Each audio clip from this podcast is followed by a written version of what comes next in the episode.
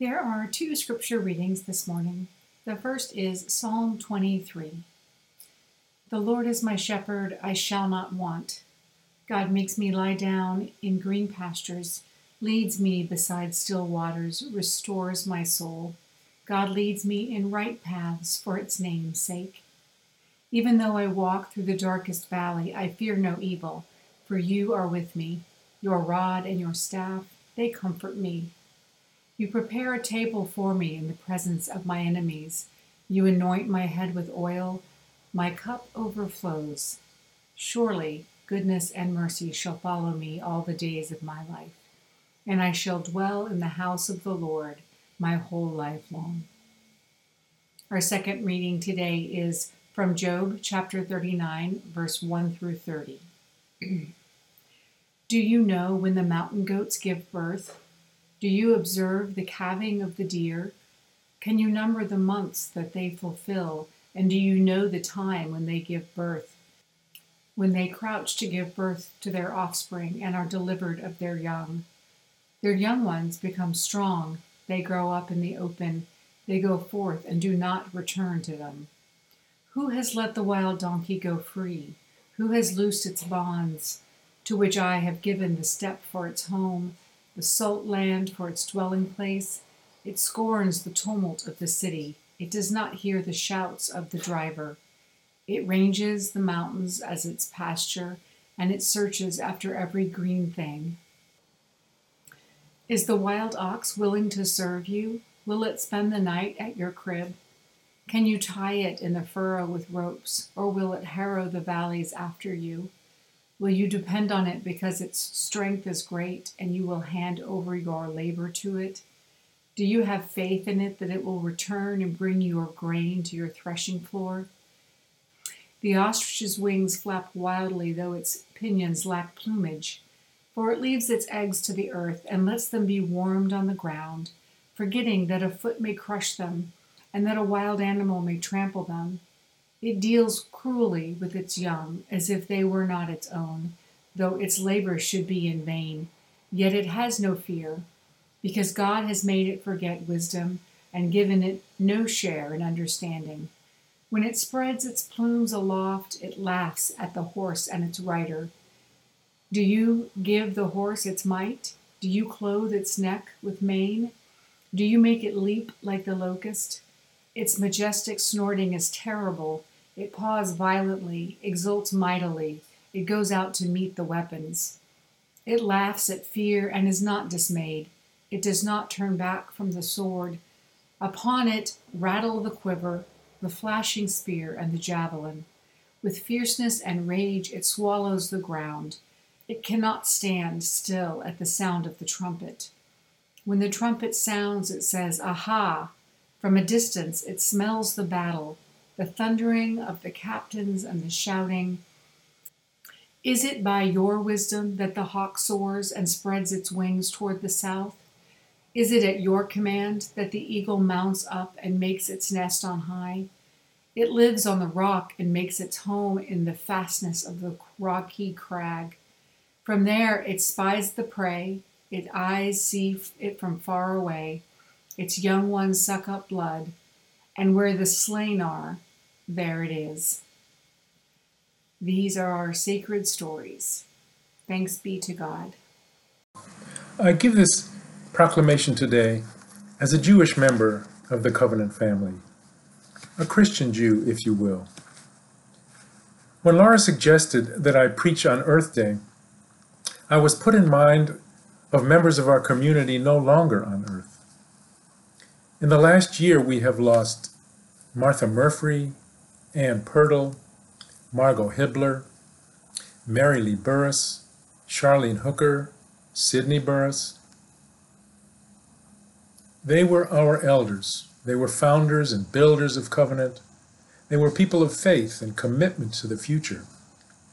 We have obligations to them to work toward the just and loving and sustainable world that they worked towards.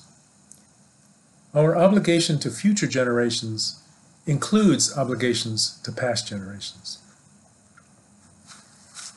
We share the earth with animals. They are our fellow creatures. In the last few years, I have come to really know this. I have come to feel it, not just understand it intellectually. Ten years ago, I was sitting one afternoon on a porch in the hill country, watching birds come to a feeder, help themselves to some birdseed, and fly off. All of a sudden, I noticed that the cardinal I was watching was watching me. He cocked his head as if to say, Who are you, and what are you doing here? Before I had a chance to give an accounting of myself, he flew away. That cardinal's question flipped a switch in my mind. This is no small thing. Think about it the next time you encounter an animal you have never met, pets not included. All animals are fellow beings with whom we share the earth. The heron who flies over the bayou, the turtle that basks in the sun, and also the hungry crocodile who comes out of the water, his jaws crushing the mother egret and swallowing her whole. And the jackal who waits and pounces on innocent prey, the coyote, the javelina, the diamondback rattlesnake, and the lion who does not lie down with the lamb. These are all fellow beings. In the Bible, we humans are latecomers to the party of creation. Before God got to us, God created living creatures that swarmed the waters, winged fowl, fowl that flew over the earth, and sea monsters, and every living thing that creeps. And God saw that it was good. A Hasidic rabbi used to remind his students of the order of creation. Even the mosquito was created before you, he used to say. In the creation story, God is telling us, I made the animals, you didn't. In Genesis 1, after God creates male and female, God blesses them with an injunction to hold sway over the fish of the sea, the birds of the sky, and all living things that creep on the earth. The phrase hold sway over, more often translated as have dominion over, contains the implication that humankind will flourish as long as we are good stewards of the earth and all living creatures. And if we are not good stewards, we will be overwhelmed. In the book of Job, God gives Job a reminder of this. Out of the whirlwind, God asks, Do you know the season when the mountain goats give birth? Can you mark the time when the red deer calves? Do you give might to the horse do you clothe his neck with a mane? Does the hawk soar by your wisdom? By your word does the eagle mount and set his nest on high? Earth Day, founded just over 50 years ago, is another reminder. And we have not been good stewards. Heedless human activity has produced changes in our climate that amount to an existential crisis for all of us especially those from poor countries in the Middle East and Central America and South Asia, and poor people and people of color in the Northern Hemisphere who live closer to sources of pollution and lack resources to respond to drought and heat and floods. In the last 15 years, it has become clear that we live in a new geological era, the Anthropocene, when human activity is the major influence on nature the climate, the environment, and we are living with the consequences. The warming of the planet, the destruction of habitats, rising waters due to the melting ice sheets, the vast reduction of living species known as the sixth extinction, unpredictable droughts and fires and storms. And in the last 50 years, celebration of the earth and movements for environmental protection have generated global attention and produced important regulatory legislation and international treaties such as the Paris Climate Accord. But we are very far from making the drastic changes needed to avoid increasingly catastrophic events. In Genesis 6, when God sees that the earth is filled with human decadence and lawlessness, God decides to send the flood. We know the story of the flood and Noah and the ark. But we don't usually remember that after the floodwaters succeed and all the animals leave the ark to start life in a new world, Noah plants a vineyard and gets drunk. While, rabbinic, tra, while tra, traditional rabbinic commentary is often hard on Noah, I say, Good for you, buddy. Thanks for saving us all. After the floods recede and life begins anew, God promises never again to send a flood to destroy all flesh. He sends Noah a rainbow in the sky, a sign of an everlasting covenant between God and all living creatures. Why did God promise never again to destroy the world, knowing that human beings are as innately drawn to evil as they are to good? Perhaps God came to terms with the morally fragile humans that God created. Or perhaps God came to terms with God's own destructive tendencies. In contrast, in mainstream Jewish theology today, God is not vengeful and not all powerful, but rather self limiting. And God's creation is broken, it's imperfect. And humans are commanded to repair the broken world. In Hebrew, tikkun olam. Human beings are given free will, and we live with the consequences of our choices. And this time, we are responsible for the earth and its animals. Here we are, 2,500 years later, facing again facing rising seawaters that threaten to destroy coastal cities around the globe. And we are also suffering from droughts and what James James Baldwin might have called the fires next time. Last weekend, I went to Austin to visit my three year old grandson. His name is Noah. On the way home, I listened to Lydia Millet's novel, A Children's Bible, which is a blistering dystopian allegory of generational conflict, set in the context of a catastrophe brought on by the rapidly warming climate. The novel follows the teenaged Evie and her little brother Jack, who spend the summer together in a lake house, along with children of their parents, other parents' wealthy friends.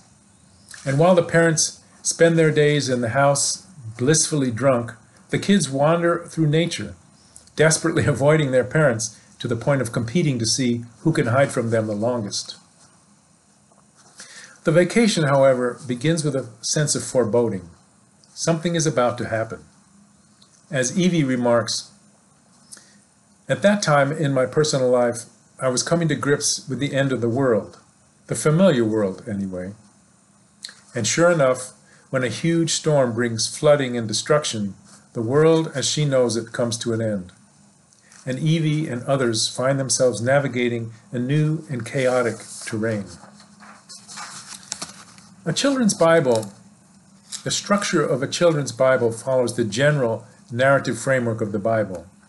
There's a flood, followed by a plague, an exodus, a surprise birth, just a few miles east of a town called Bethlehem.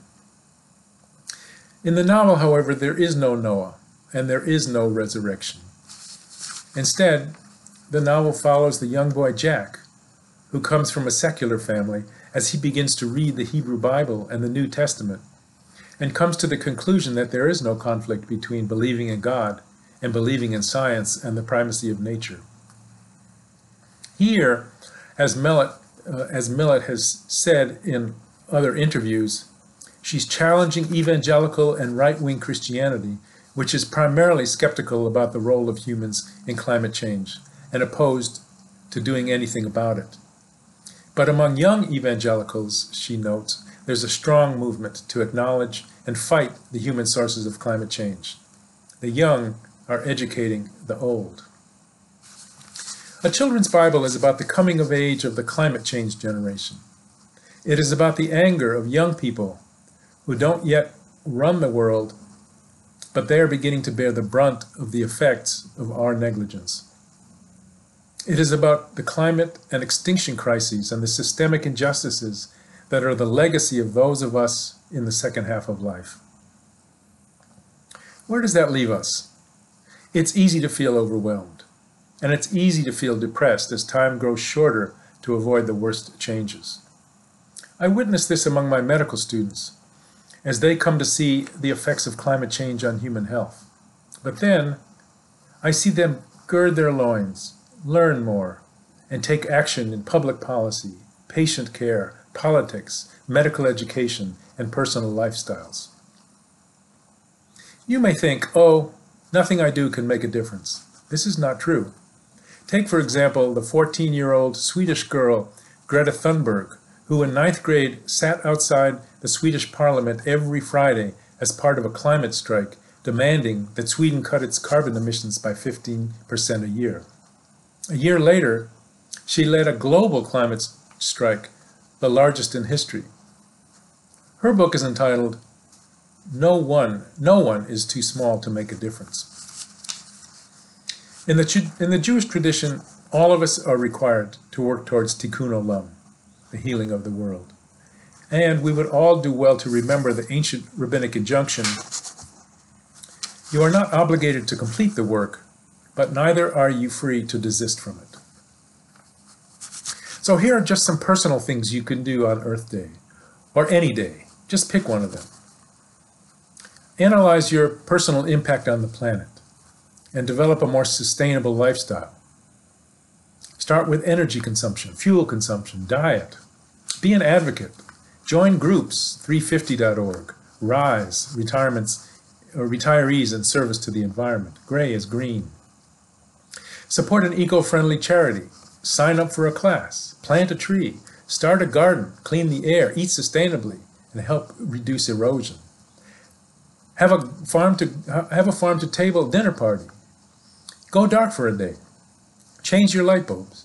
Develop a community initiative. Reduce carbon imprint.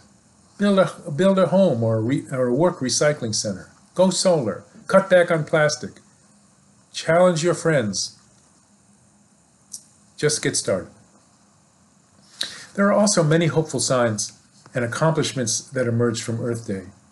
The Clean Air Act, the Endangered Species Act, the, Weather, the Water Quality Improvement Act, the Toxic Substances, Substances Control Act, and we now have an administrative an administration that is making climate change a top priority it needs to be our priority as well. We are just beginning. So let me conclude with the poem Beginners by Denise Levertov.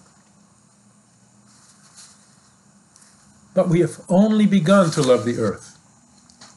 We have only begun to imagine the fullness of life. How could we tire of hope? So much is in the bud. How can desire fail? we have only begun to imagine justice and mercy, only begun to envision how it might be to live as siblings with beast and flower, not as oppressors. Surely our river cannot already be hastening into the sea of non being. Surely it cannot drag in the silt all that is innocent. Not yet, not yet.